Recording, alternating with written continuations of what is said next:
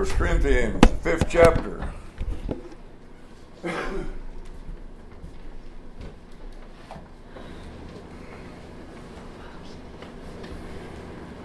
Now, in the first uh, four chapters, you remember Paul was dealing with the serious nature of division and how it cannot exist. It'll ultimately divide the church into uh, into segments or fractions.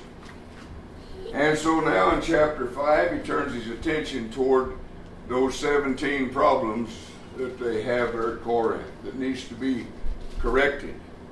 And the first one, right out of the box, as we looked at last week, was this fellow living with his father's wife. And in our discussion, we got down to um,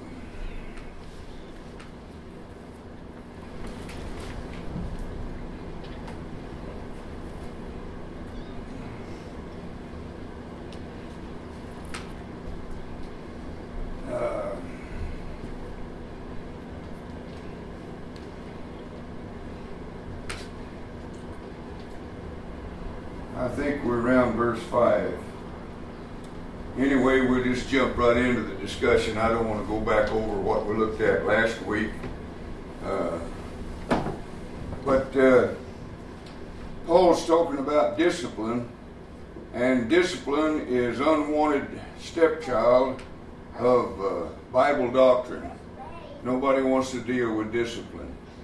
Uh, we feel a lot of times that it's better in our estimation to tolerate certain things. Uh, and Paul's going to tell them here that this thing is of such a serious nature it can't be tolerated. Uh, this man hasn't just stumbled, he's deliberately went off into this lifestyle, living with his father and wife, into this situation. Uh, so, but nevertheless, discipline is the unwanted stepchild of Bible uh, doctrine. We don't want this one. We go through the Bible kind of like was in a cafeteria, and we do this. We don't look down our nose at the Baptists because we go through the Bible cafeteria style somewhat like they do. We there are certain things we leave alone, and here's one that we leave alone: is church discipline. Uh, so our attitude a lot of times is give me some of that Lord's Supper every Sunday, and I'll take uh, some of that uh, uh, malice uh, for no music singing, and don't give me none of that personal work call, because last time I've got uh, indigestion.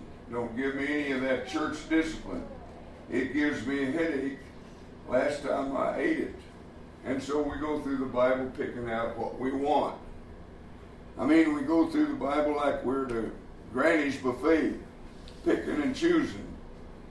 And of course, how dare we look down our nose at others uh, when we do it?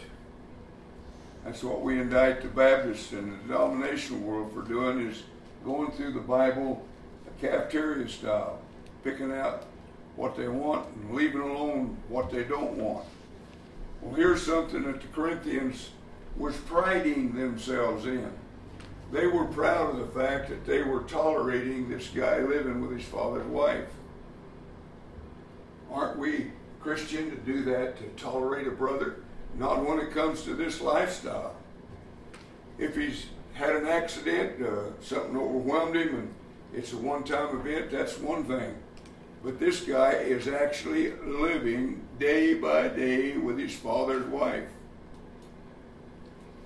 and it has to come to a stop in the church. It has to. So Paul says, if you're the body of Christ, then act like it.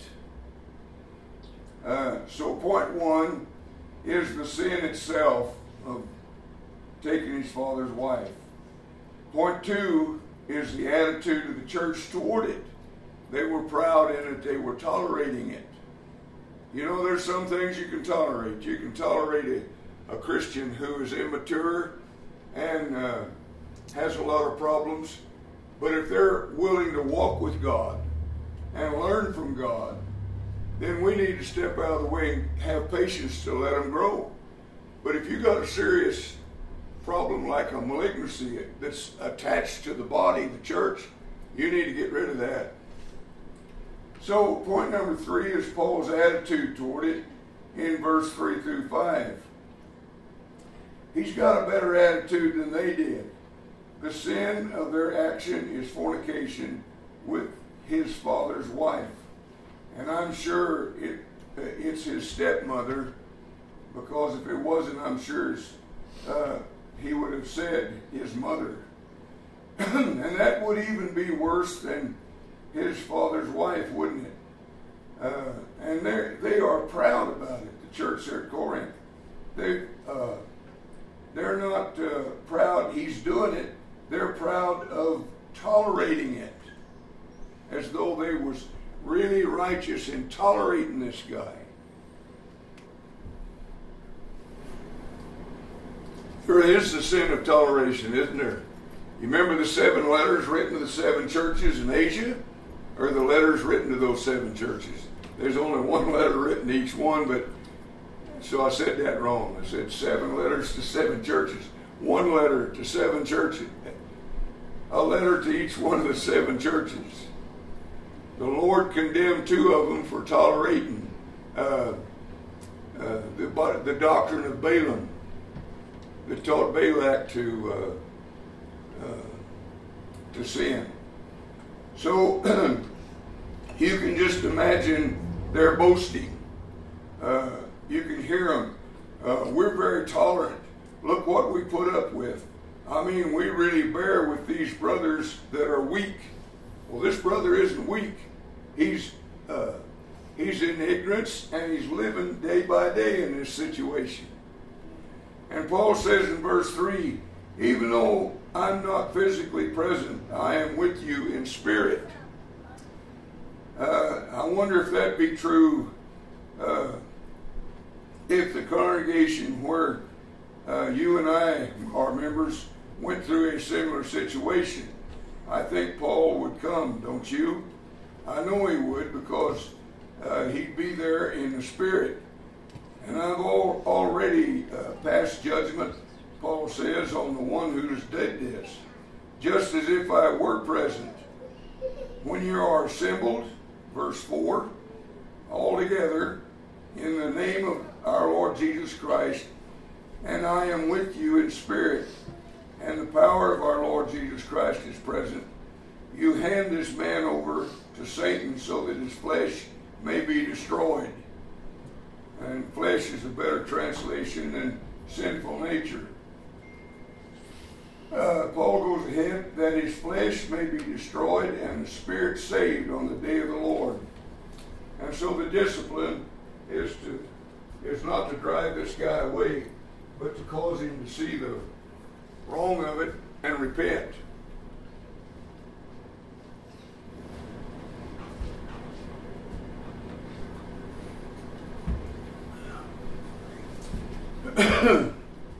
hmm.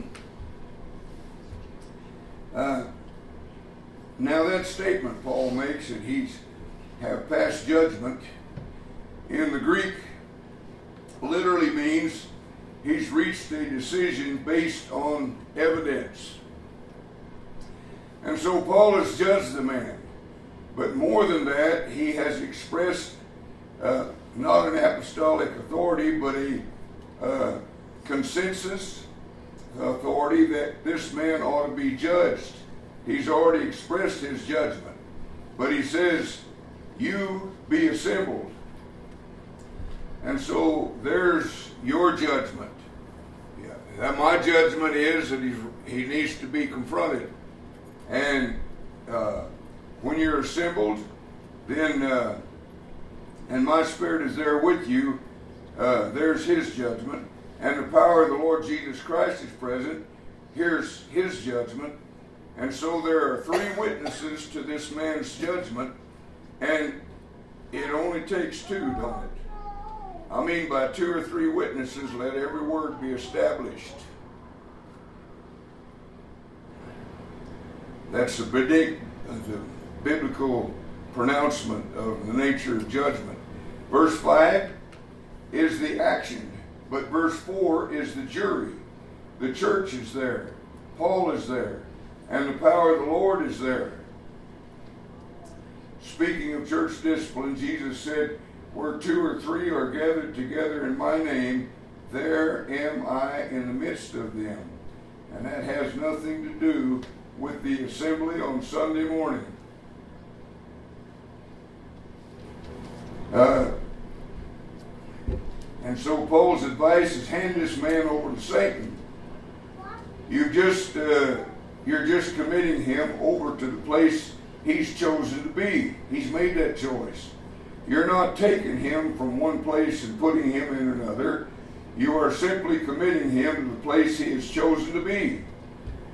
But if you don't do that, he will still think that he's in the body of Christ, the, the church.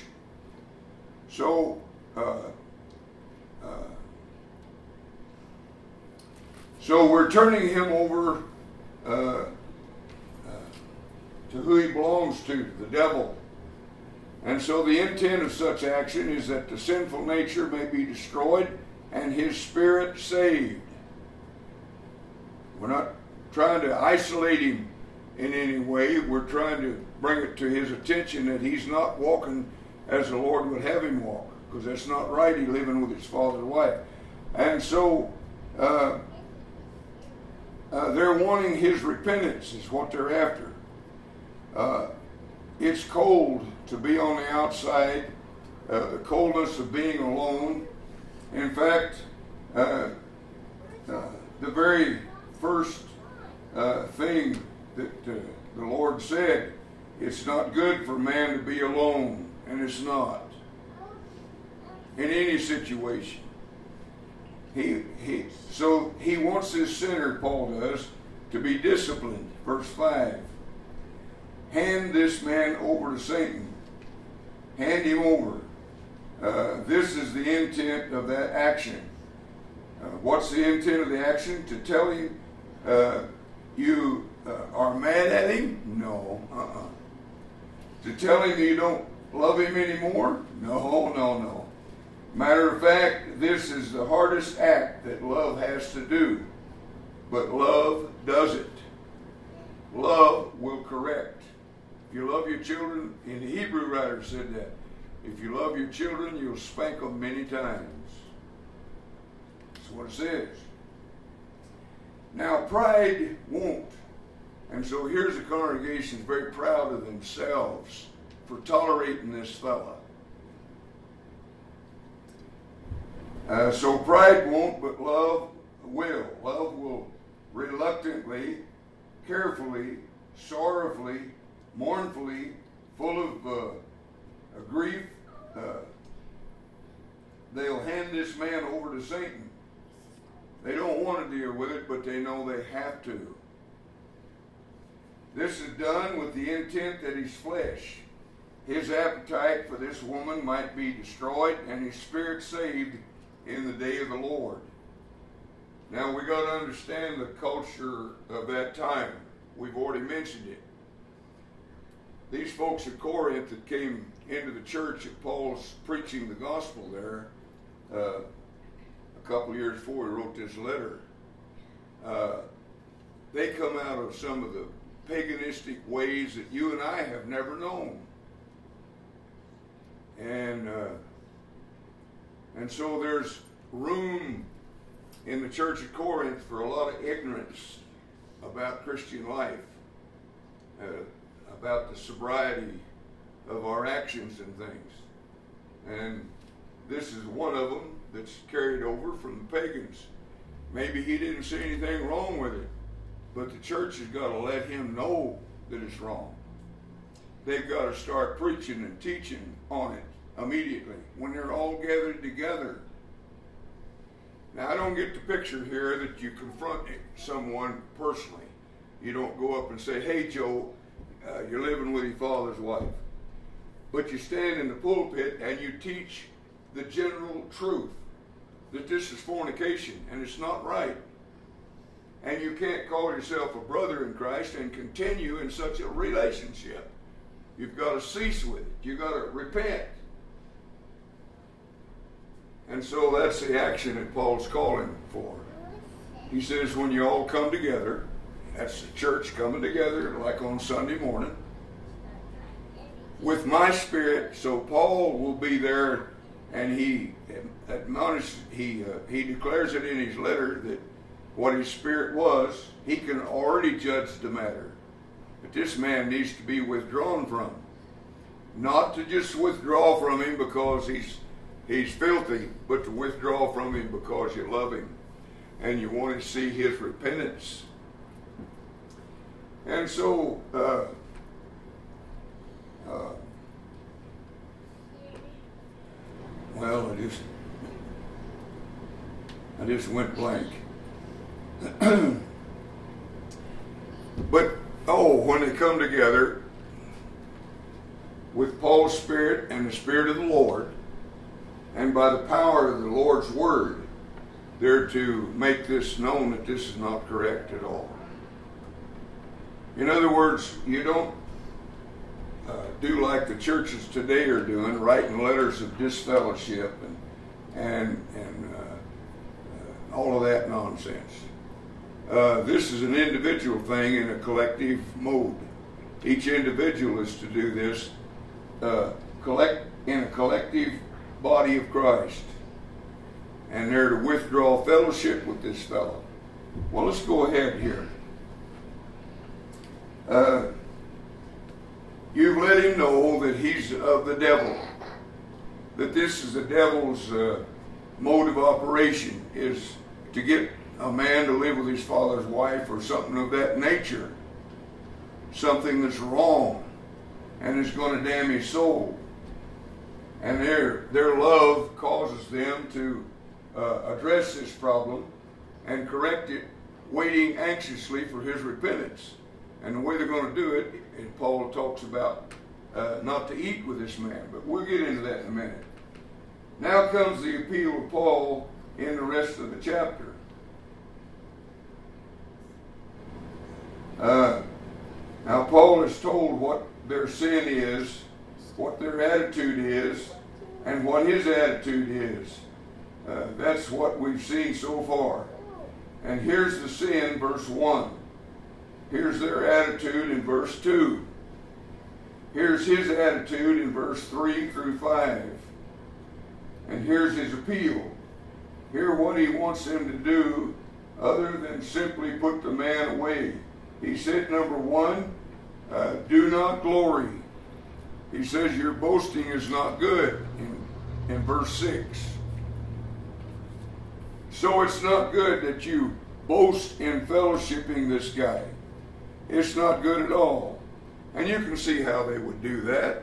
Well, look how tolerant we are. We love this brother, and we're babying him and neutering him, and, and uh, we're trying to bring him into line with the Word of God. No, this thing has to be confronted head on. This is wrong. State it being wrong. Don't don't uh, step aside from this issue at all.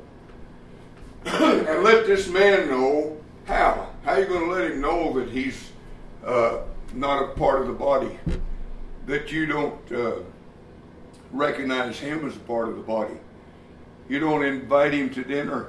You don't have him. You don't eat with him. That's Paul's advice here. And so, uh, uh, uh so Paul talks about their pride uh, of tolerance. And he says, in essence, do not glory in men. Uh, for don't you know that a little yeast leavens the whole lump? Now, leaven cannot be tolerated in the lump unless you want the lump le- uh, uh, leavened. And so, if you don't get the yeast out, the lump is going to be yeasted. Now you see how he's using the word yeast. This influence of this guy living with his father's wife is going to have an effect like yeast does through the whole body, the church, and it can't be tolerated. uh, if you're making dough and you don't want it leavened, yet you accidentally drop uh, yeast in, uh, repentance alone is not going to save the lump. You've got to remove the affected part, verse 7.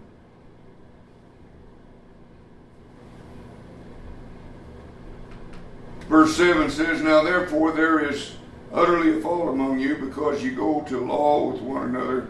Why do you not rather suffer wrong? So uh, you've got to remove the affected part. Uh, the quicker you work on uh, removing the yeast, the less of the lump uh, you're going to lose. You're going to lose some of this lump, and so the quicker you work on removing the yeast, the less lump uh, you're going to lose. If you don't want to lose the whole lump, you're going to lose the soul of the body of the congregation. And so this is not an option here that Paul is suggesting. It's very serious. Now, the second thing he says that you do, uh, other than do not glory, is he says, purge out the leaven, verse 7. Get rid of the old yeast, uh, that you may be a new batch without yeast, as you really are, as God views you. He sees you without uh, yeast or this influence. He does not tolerate these things. Uh, for Christ, our Passover lamb, has been sacrificed. now, in the Old Testament, what did you have in the house of Passover? No leaven, no yeast. That was God's word. No yeast. You can look at it sometime in their feasts of the Passover in Exodus 12 and verse 15. They were not to have any yeast, not even in the house. And so this might say they are not able to eat the feast. That is, having fellowship with Christ uh, and his Passover. The whole congregation is in danger of losing their place of fellowship with Jesus because to eat the Passover, uh, all leaven had to be out of the house. So not only did they eat unleavened bread uh, in the Passover, but there was to be no leaven even within the walls of their house. And so everything was to be unleavened, not just the bread, uh, your house, everything is unleavened as an outward token of an inward reality. And so that's what this is, an outward token, an expression of an inward reality. Now there's the purity. So if we're tolerating knowing and knowingly and willingly and boastfully, if we're tolerating sin within our midst, we are saying we have no fellowship with Christ. We do have fellowship with this guy that's living with his father's wife. That's actually what you're saying. Now, I hate to lose fellowship with him, uh, and I'm sure you agree with that, but I'll lose it to have fellowship with Christ if that comes to it. You can't have fellowship with both of them. I will leave my fellowship with you and keep my fellowship with Christ if it comes to it. You're very important to me, naturally, and I'm speaking like I was you or whatever. You're my brothers and sisters in Christ, but I will cheerfully, uh, of, of, uh, of grief, lose my fellowship with you to keep my fellowship with Christ. Now we must realize that if we will do that, the man of God or the woman of God does the will of God in the attitude of God. What happens in God's manifest will? It's what God intended to happen. And so don't sweat what's going to happen. You just do your part and give good reason to do his, his part and he'll do the best he can, and that's the best anybody can do. So, number one, he says, do not glory in your tolerance of this fellow.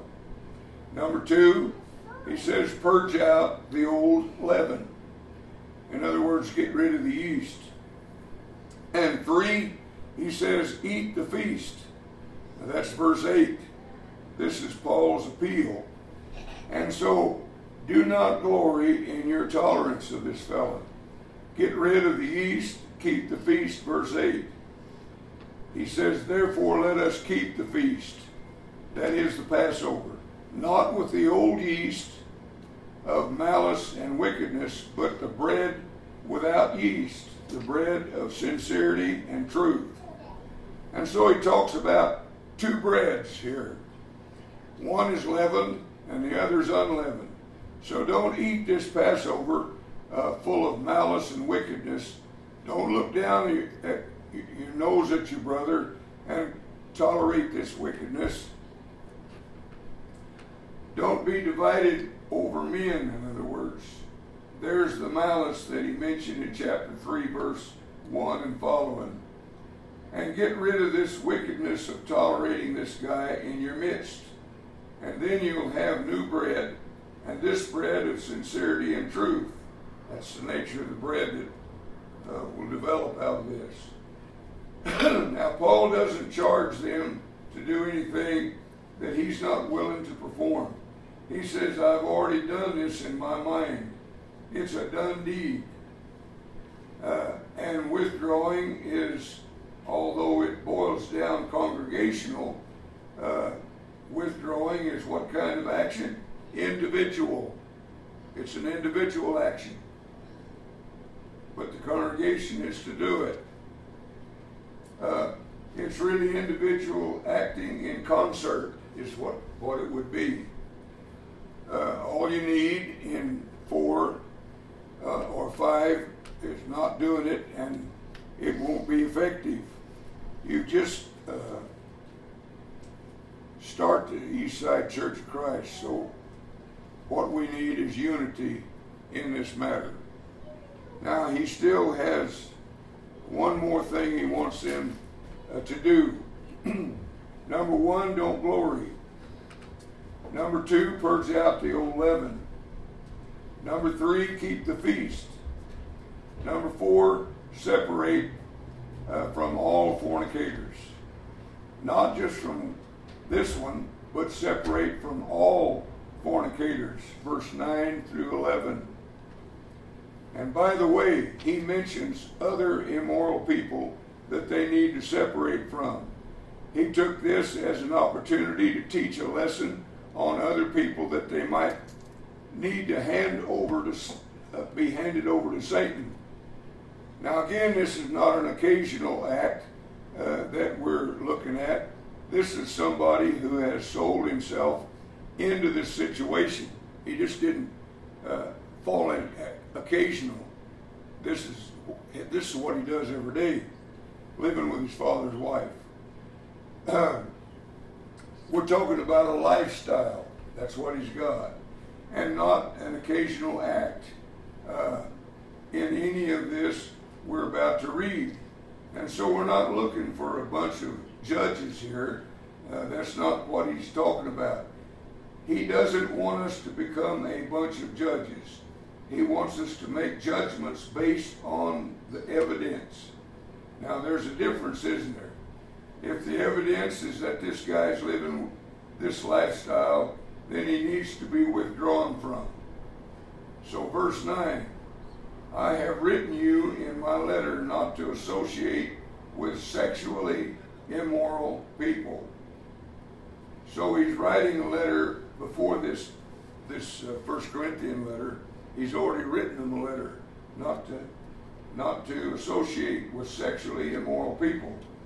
Not at all meaning people of this world, Paul says, uh, who are immoral, or the greedy and swindlers and idolaters. Uh, in that case, you would have to leave this world. And so, you don't have to ask the grocer if he's any of these or the uh, pharmacist if he's any of these. You don't have to worry about uh, sitting down in the idol's temple with all these ungodly people. verse 11. But now I'm writing you that you must not associate with anyone who calls himself a brother. You're not to associate with anyone who calls himself a brother. Do you have to judge whether he's a brother or not? No, you don't. If he just calls himself a brother, if he says he's a brother, Paul points Paul's point is anybody who claims to be your brother, you don't have to judge whether he is or not. It's not up to you to decide if the claim is true or false. If he calls himself a brother, but is sexually immoral or greedy or idolater or a slanderer or a drunkard or a swindler, that would kind of speak to today's society, I think. Uh, he says, with such a man, do not even eat. Well, now, the only thing that we seem to pick up when we read the fifth chapter is this man living with his father's wife. But look how Paul bunched a, a bunch of others sins there that's just equally as bad. Covetousness. Uh, well, we'll get into that a little bit. So that means just what it said. It's, it's not talking about eating the supper. He's already dealt with that. Don't associate with him. Don't have table fellowship with him. That's what he's telling you. Don't have table fellowship with him. Because other than the Lord's table, the highest fellowship in all the world is your table. I want to say that one more time so that you get it. The highest fellowship in all the world outside the Lord's table is your table. You're very picky over who you invite to your table, aren't you? You're very selective. And there's an intimacy there that exists between you and the people that you invite to your table. Otherwise, they wouldn't be there. You haven't opened it up like the border down there for anybody that wants to come in. It's an by invitation. So the people that you invite to your table, you invite for a reason, uh, for closeness or wanting to be close. He says, don't be uh, close to, don't be close to, don't associate with, don't even eat with people that are uh, by lifestyle immoral, greedy, idolaters. That covers covetous man slanderers, that takes in the gossiper, drunkards, that takes in any ad- addict uh, or a swindler. And that takes a lot of Christian businessmen. Uh, a lot of people who calls himself my brother, I wouldn't trust him with a penny. And so if we tolerate these things, in the body, in the church, we don't want fellowship with Christ. That's what he's trying to get across.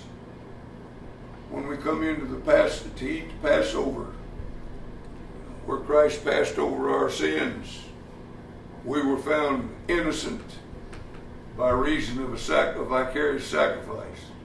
And in that Passover, we don't eat it with unleavened bread. We get rid of the leaven that's amongst us, the pollution. Because in this context of leaven and unleavened, that's what leaven is, is pollution. The principle is clear. We are not to get mixed up with, and that's the literal meaning of associate there in the text. Uh, it's a big, long word in the Greek. And it has within it uh, together, among, and in the midst. And so don't gather yourselves beside, amidst, among such people as this that he mentioned. It has two uh, prefixes and then a verb that says mixed up among. And so the two prefixes are with and among. So don't be with or among or mixed up among. It deals with close, intimate relationships.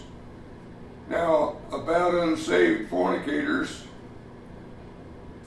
don't worry because you can't get rid of them till you leave the world.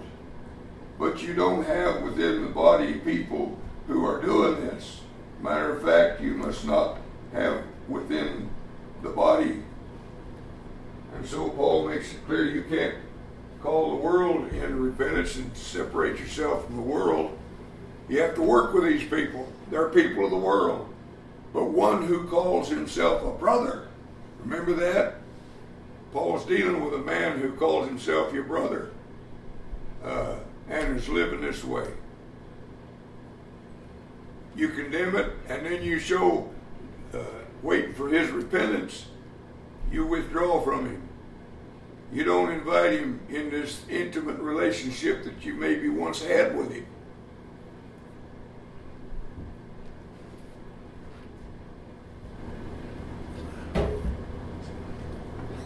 Think about it. What does a person do when he loses an intimate relationship? He begins to ask himself up here, what, what happened? What went wrong? What is wrong? And of course, with the preaching of the uh, of the power of the Lord, and with Paul's uh, judgment, uh, he knows exactly what's wrong, doesn't he? And then it's up to him to repent. And incidentally, this fellow did repent. And he was in great sorrow over what he'd done. And in Second Corinthian letter, Paul said, listen, you need to show your love for this fellow, uh, lest Satan get an advantage of him and totally destroy him. And so he had repented, is what I'm trying to say. And you see that in Second Corinthians. Uh,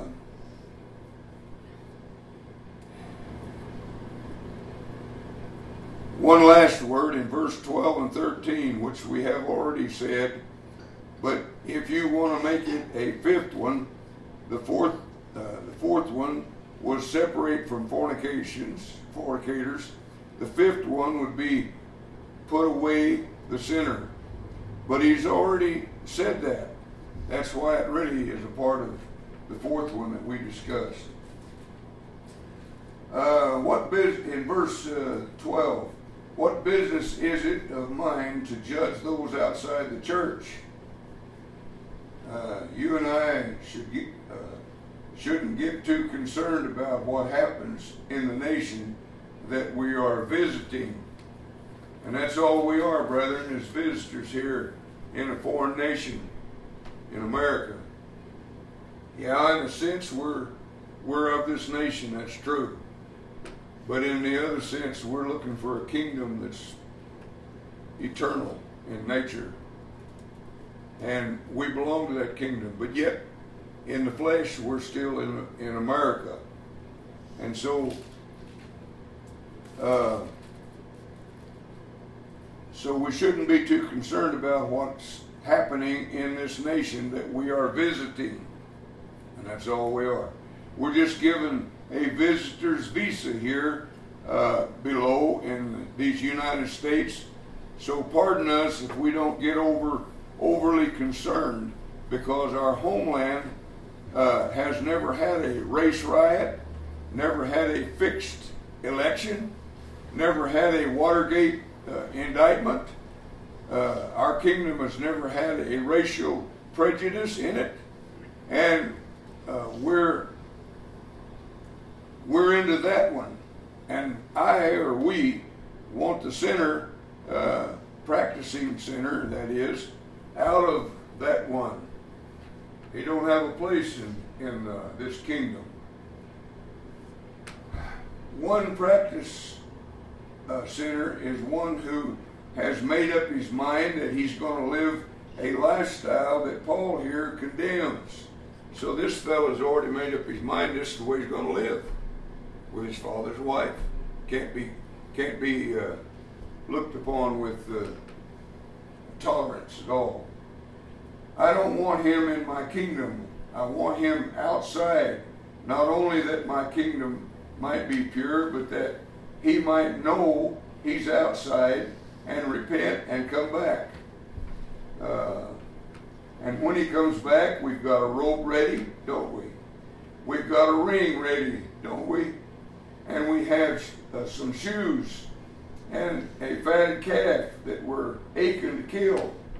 Matter of fact, we've sharpened the knife daily, just aching that he comes back so it don't take but one swipe and his throat's cut and the calf is on the grill. You recognize that story that Jesus told of the Father's love. That's supposed to be our love for the, of one another and for this man who's living with his father's wife. See, I don't uh, want uh, much hesitation. Don't want much time from his, uh, Paul saying, his topping the horizon. I'm going to holler over my shoulder as if I, uh, as I leap up in excitement, uh, kill the fattest lamb. As I'm running with a robe around my arm, shoes in one hand, and a ring in my pocket. But meanwhile, if he chooses to stay in that hog pen, I don't want to eat with him for his sake and for the body of Christ's sake. And so, don't put up with immorality in your midst. That's what Paul's teaching here. Don't drag Christ down the street like a dirty, raggedy Ann doll. And that's what you're doing when you tolerate these things.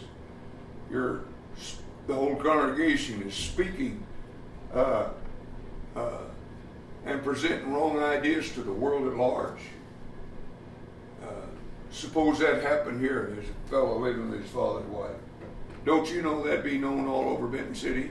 And don't you know that the agnostic that's uh, against the church, don't you know he's going to be talking about that till he goes hoarse around the community? The church can't afford to do that. Uh, so Paul condemns them for having this uh, pride. That they're proud within themselves for tolerating this fellow. He said, No, you got to come together as an assembly. You got to preach against this with the power of God's word. You got to let God's word have its influence through its power. So preach that this is wrong. And then each one of you need to, in recognizing it's wrong, you can't condone it, so don't invite this guy to your table. Don't eat with him.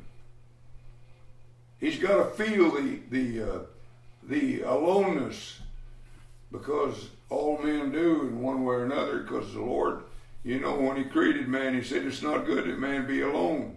That's why He made him a helpmeet.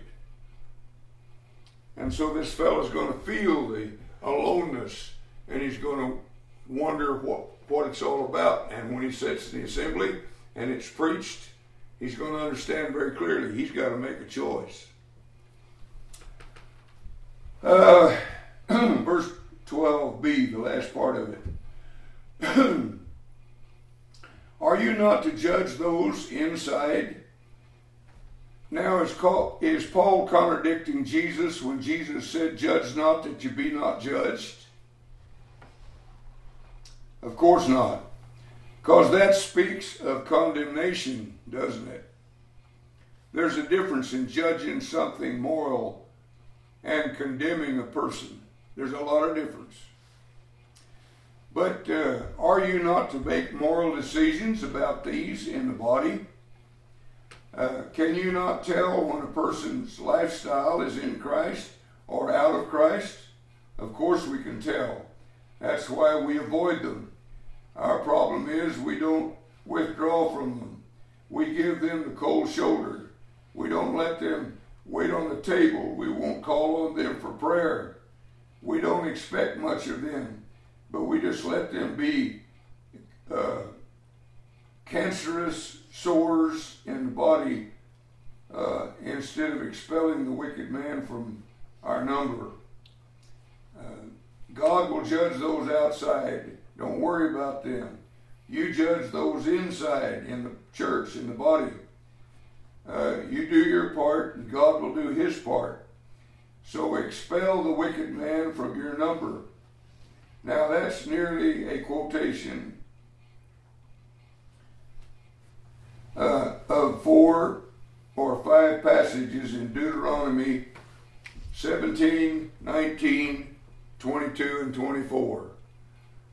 You can go back and read those sometimes. It deals with the same situation. Deuteronomy 17, 19, 22, and 24. And there are several passages that deal with se- uh, sexual sin, and every time the statement is always uh, expel that man from your number so that all Israel here can see it. You see, God wants the church so pure uh, that uh, it's attractive to an impure world, or at least respected or avowed by this impure world, because we're a light set on the hill, and so we can't uh, tolerate these kind of things. Uh, we just uh, become like the world then. Now that's Paul's plea keep the church pure. Does that mean sinless? Not at all. Not at all. But that means walking toward the light. If a man's not walking in the light, he's walking out of the light. If he is walking toward the light, he will soon be walking in, uh, if he's not walking toward the light, he will soon be walking in darkness. Uh, those who walk in darkness uh, withdraw from them. Uh, look at uh, the book of Jude, verse 20 through 25. And so the church is composed of those being built up in the most holy faith, those that are in doubt, uh, those that are walking into the fire. And that's fourth class. You can only, that fourth class, you can only pity, but you can do something with the others in that list. And so the fourth class is uh, uh, verse 12 of Jude. Uh, blemishes in your love feasts. That's what they are. Eating with you without the slightest qualms. Shepherds who feed only themselves clouds without rain, uh, blown about by the wind, and all of these uprooted, twice dead. And so Jude tells you about those that are people still eating at your love feasts. They shouldn't be. Because what does it say in 1 Corinthians? Not to do with people like that. Don't eat. Uh, no love feast. If we ate with each other on a regular basis, imagine being expelled from that. I cannot think of the tragedy uh, of you, you guys coming over and telling me, Merle, we've come to you to tell you that you're no longer considered as a brother in Christ. Uh, you're not walking, you're not welcome at the brown bag. We're not going to eat with you anymore until you come back to the Lord. Guess what he, he uh, what I just did? If you'll do if you'll do that, I I came back to Christ in my mind. I imagine that when I study these texts, but the problem is uh, we withdraw sometimes from what we never had, and that's kind of hard to do, isn't it? Somebody says, "Well, we will withdraw fellowship from you. And the guy held up the, the keys to the church building and said, Well, I'm going to miss you. He just feel like he was a part of them anyway. We don't have much of a sense of family. I think we have more of a sense of family when we gather together as a Bible class sometimes, as we do when we gather together at the assembling, assembled body of Christ. That's why I think that uh, that's when the Bible class went to the lady's house, whose name is anonymous, and that was more pressure on her than if the elders had come to visit her, because these were people that she played softball with, that she played volleyball with, that she had gone to picnics with, and gone to lakes with. These are people she sighed and cried and laughed with. Uh, what, that's uh, that's why 1 Corinthians 5 says, here's how you handle the sin within the body. Now you can you can't do it unless uh, you got one to uh, uh, one to four in front of you. Those one to four things that Paul mentioned.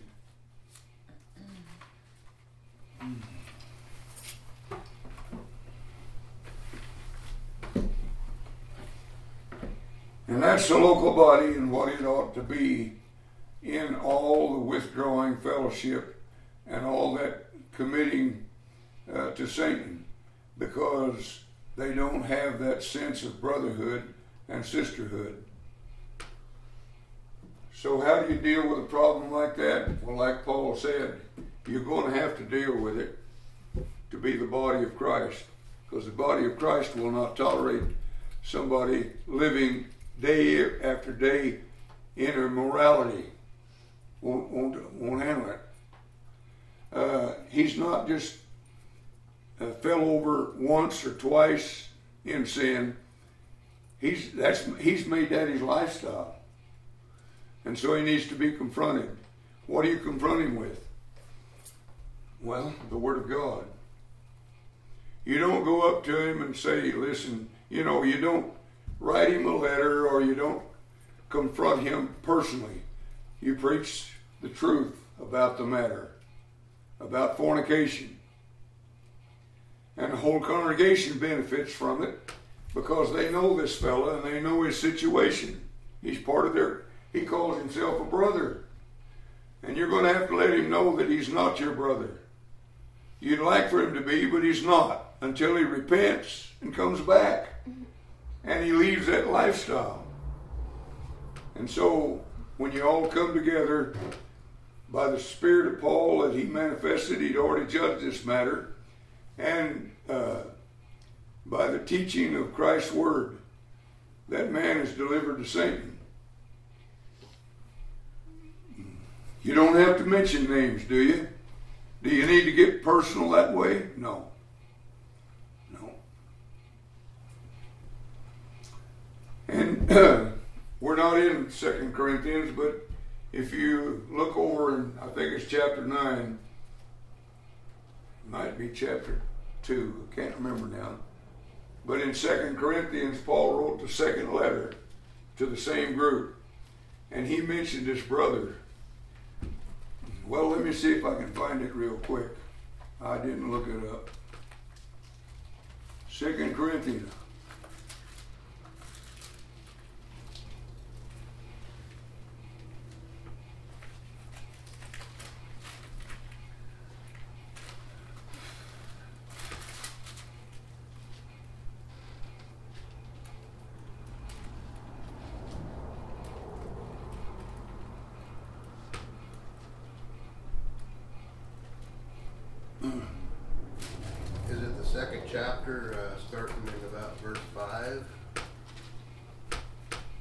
Yeah.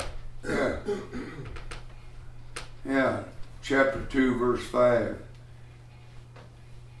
But if uh, any has caused grief, he has not grieved me, but in part, that I may not overcharge you all. Sufficient to such a man is this punishment, which was inflicted of many. And so, see, many of that congregation inflicted this punishment of not inviting him to their table, not eating with them, letting him know that he was not their brother. And so Paul calls it a punishment here. Sufficient to such a man, verse 6, is this punishment which was inflicted by many. So so that contrariwise ye ought rather to forgive him and com- comfort him, lest perhaps such a one should be swallowed up with overmuch sorrow. Wherefore I beseech you that ye would confirm your love toward him. For to this end also did I write, that I might know the proof of you, whether ye be obedient in all things. And so Paul says, listen, the guy repented. Uh, sufficient was the punishment that was administered in your uh, uh, for uh, forbearing uh, him eat with him, and he's understood that. He felt it, and he's repented. Now, uh, give him your love. Let him know he's accepted. Lest Satan get an undue advantage of him.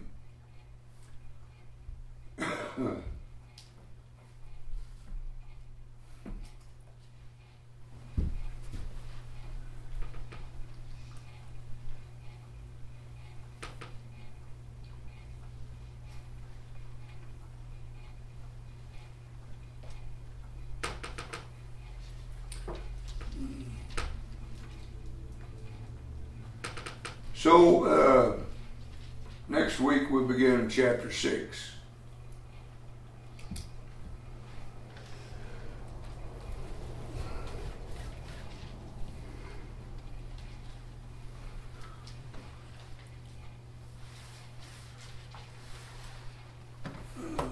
What is today? Yeah.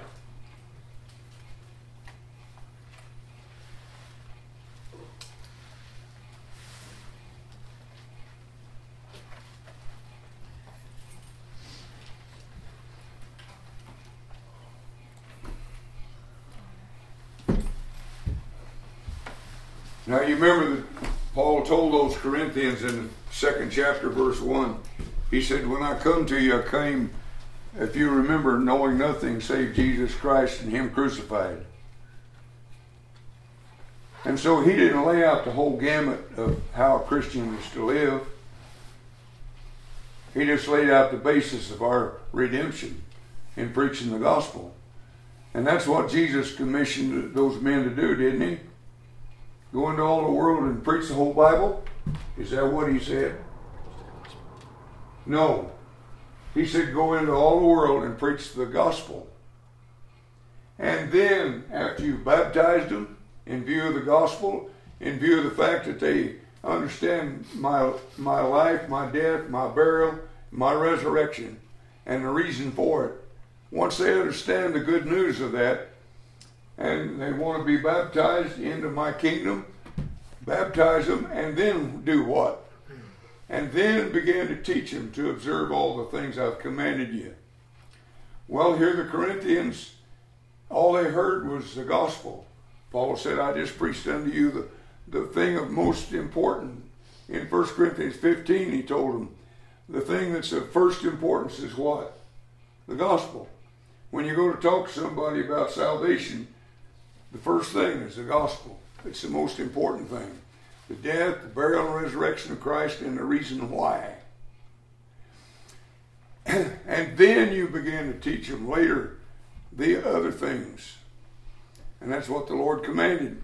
Go into all the world, preach the gospel. That's what Paul did at Corinth. And then later he hears of these problems from the house of Chloe that existed there at Corinth, and he writes two letters, one uh, one after the other, uh, and in them he's correcting them for what's wrong, for particularly 17 things that was wrong with them that they had brought in from paganism, from the previous worships that they had in pagan doctrine. But they're still the body of Christ. They're still sanctified. They're set apart for, for God uh, from destruction to salvation. And Paul made that very clear in chapter 1, verse 1 through 9, didn't he? Made it very clear to them how precious they were, uh, even with all of their problems. And that included the man living with his father's wife. But he needed to understand that that was not the Christian lifestyle. And he had to repent of that, and he did. Well, we'll begin chapter 6 next week.